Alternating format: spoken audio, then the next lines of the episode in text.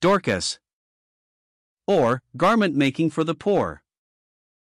Acts 9 verses 36 to 43. Edward Dennett. Christian Friend, Volume 8, 1881, page 22. Tabitha, or rather Dorcas, has obtained a most unlooked for notoriety. Almost every church and chapel boast of their Dorcas societies, and Dorcas meetings are becoming well known even to those believers who are in professed separation from human systems and organizations. The aim, both in the one and the other, is laudable, and, doubtless, even if the objects of such charity are often not well chosen, the sufferings of many are thus alleviated. Without the slightest intention, therefore, of discouraging such efforts, it may still be well to examine a little the history of Dorcas, and to inquire what instruction there from the Spirit of God intended us to apprehend. It is to be remarked, in the first place, that her activity was not confined to clothing the naked. This woman was full of good works and almsdeeds which she did. Verse 36. This is a wonderful epitaph for a saint of God, and with this remarkable distinction from many such epitaphs written by men, that it was recorded by the unerring pen of the Holy Ghost. Her good works were therefore good works such as God had before prepared that she should walk in them, Ephesians 2 verse 10, and such, on this account, as could only have been produced in the energy of the Spirit of God. It is profitable to remind ourselves of what is really good works, for while we have been taught the danger of restless activity and occupation with service, and have been led to admire, and to desire to possess, the good part which Mary chose, Luke 10 verse 42. We would also remember the words of St. Paul This is a faithful saying, and these things I will that thou affirm constantly, that they which have believed in God might be careful to maintain good works. These things are good and profitable unto men. Titus 3 verse 8. Philanthropic efforts of many kinds are often dignified with the title of good works, and are thus calculated to deceive many a simple soul, but good works, those that are such before God, can only flow from the power of the Holy Ghost, and therefore in accordance with his mind and will. They can thus be wrought only by believers, and only by believers as actuated by divine power, and in subjection to the Word of God. The coats and garments which Dorcas made, v. 39, were of this class by an infallible verdict. The almsdeeds of Dorcas are recorded as well as her good works, and from the usage of the word, see Matthew 6 verses 1 to 2, 34, Luke 11 41, 12 33, Acts 3 verses 2 to 3, 10, Acts 10 verses 2 and 4, there is no reason to doubt that these consisted in the ministration of money or food to those that were in need.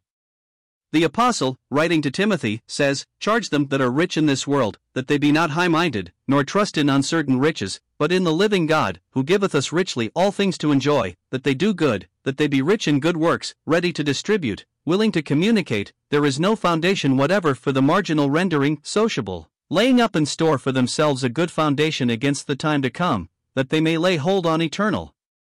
Rather, on that which is really life. 1 Timothy 6 verses 17 to 19. Dorcas was thus in the spirit of this exhortation. She was rich in good works, and she was ready to distribute, willing to communicate of her substance, for she had learned the grace of our Lord Jesus Christ, that though he was rich, yet for our sakes he became poor, that we through his poverty might be rich. 2 Corinthians 8 verse 9, and by that same grace she had become his representative in the world. She was a giver, because God, who had brought her to himself, was a giver. Knowing therefore that she was not her own, and that whatever she possessed she held only as a steward for him, to whom she belonged, she placed both herself and her substance at his disposal, and served with both according to his will. The objects of her charity or ministry are distinctly specified. When Peter had arrived, and had been introduced into the chamber of death, we read that all the widows stood by him weeping, and showing the coats and garments which Dorcas made while she was with them. It is noteworthy also that these widows are distinguished from the saints.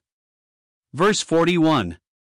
There may be a reason for this not to imply that none of these were saints, but rather, as we judge, to show that she labored for widows as a class, and perhaps, too, in the spirit of the apostolic exhortation, as we have therefore opportunity, let us do good unto all, especially unto them who are of the household of faith. Galatians 6 verse 10. It may then be concluded that her charitable activities were not solely expended upon believing widows, but, as one who knew the heart and mind of God, she sought to minister to need wherever it might exist, while owning the special claims of the household of faith. Every reader of the Old Testament must have been struck with the constant expression of God's care for the widow and the fatherless, and the two classes must often be found in combination, and James gives a voice to this for us when he says, Pure religion and undefiled before God and the Father is this, to visit the fatherless and widows in their affliction, and to keep himself unspotted from the world. James 1 verse 27. Paul likewise has given special instructions concerning these two classes. 1 Timothy 5. It is thus clear that Dorcas had the mind of God in the special work to which she was devoted. And indeed, what service could be more blessed than to clothe the naked and feed the hungry? The Lord Himself, in the judgment of the living nations, when He shall sit on the throne of His glory, specifies these things services rendered to Himself in the person of His brethren. He says, I was an hungered, and ye gave me meat, naked, and ye clothed me. Matthew 25 verses 35 to 36. This, as he explains, done unto one of the least of his brethren, was done to himself. How unspeakable then the privilege to feed and clothe Christ in the person of one of his members! It is what he has done for us, for the Apostle says, For in this, our tabernacle house, we groan, earnestly desiring to be clothed upon with our house which is from heaven, if so be that being clothed we shall not be found naked, that is, without Christ. 2 Corinthians 5 verses 2 to 3 to clothe the naked and to feed the hungry, and he himself is our food. John 6 is consequently to act in his own spirit the existence of the need, drawing forth the affections of Christ from the hearts of his people. A distinct lesson or two for our own guidance may be profitably collected from the whole history, confining ourselves now to that which is specially mentioned, making the coats and the garments. First, it should be observed that the work of Dorcas was individual. There is not the slightest trace of any association with others.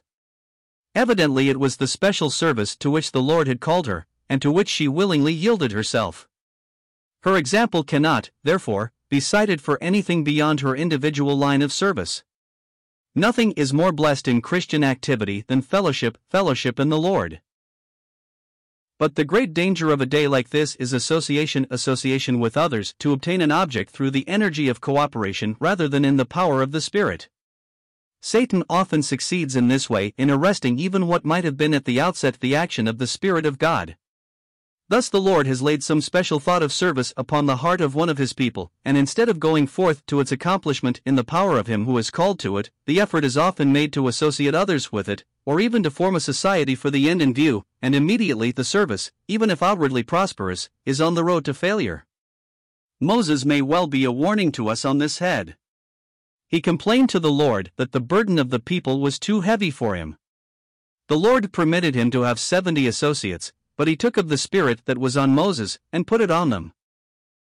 Numbers 11 11 17. Not only was there no gain of power by the association, but enormous loss by the importation henceforward of 70 judgments into every question that had to be decided. No, service is intensely individual, for every servant is individually responsible to the Lord, even in garment making, and hence cannot afford to subordinate his convictions to those of another, or to seek to walk upon the level, be it higher or lower, of another's faith. Secondly, this history affords distinct guidance for sisters as to the occupation of their leisure time in their homes, or at least for such as have the means to purchase materials, and capacity to use the needle or the sewing machine. It is to be noted very especially, that if Dorcas spent any of her time in fancy work, and we by no means contend that she had not liberty to do so, the results of her labor in such a direction are not mentioned. This will surely be significant to every spiritual mind. It is the coats and the garments only that find a place in the Word of God teaching, at least this much, that it is labors of this kind that command the Lord's approbation. This is plain from the fact that Dorcas was raised to life again. Her loss was so keenly felt by the disciples that they sent for Peter, desiring that he would not delay to come to them. The apostle went, and was permitted to restore her to life, and when he had called the saints and widows, presented her alive. Verse 41 Thus the Lord interposed at the cry of his people, and comforted their hearts. A last instruction may be added, one already obvious from what has been said, viz., that the work of Dorcas was for cases of need. There is some danger, if not watchful, of seeking to gratify ourselves in ministry of a Dorcas character, of expending our efforts upon selected cases, of choosing such as commend themselves to us in one way or another, so that it will often happen that the needs of some of the poor saints are abundantly met, while those of others are almost entirely overlooked. The antidote is to have Christ Himself before us as the object of our ministry, only remembering that, as it was not our merit, but our necessities, that drew forth His heart in service for us, so likewise the only incentive to our loving ministry to His own should be their needs. In other words, all our service must be drawn forth by the constraining love of Christ, for it is possible to bestow all our goods to feed the poor and yet to be without divine charity. 1 Corinthians 13. And hence without any promptings of the heart of Christ. Christ, therefore, must be the motive, Christ must be the object, and Christ must be expressed in all our service. Edward Dennett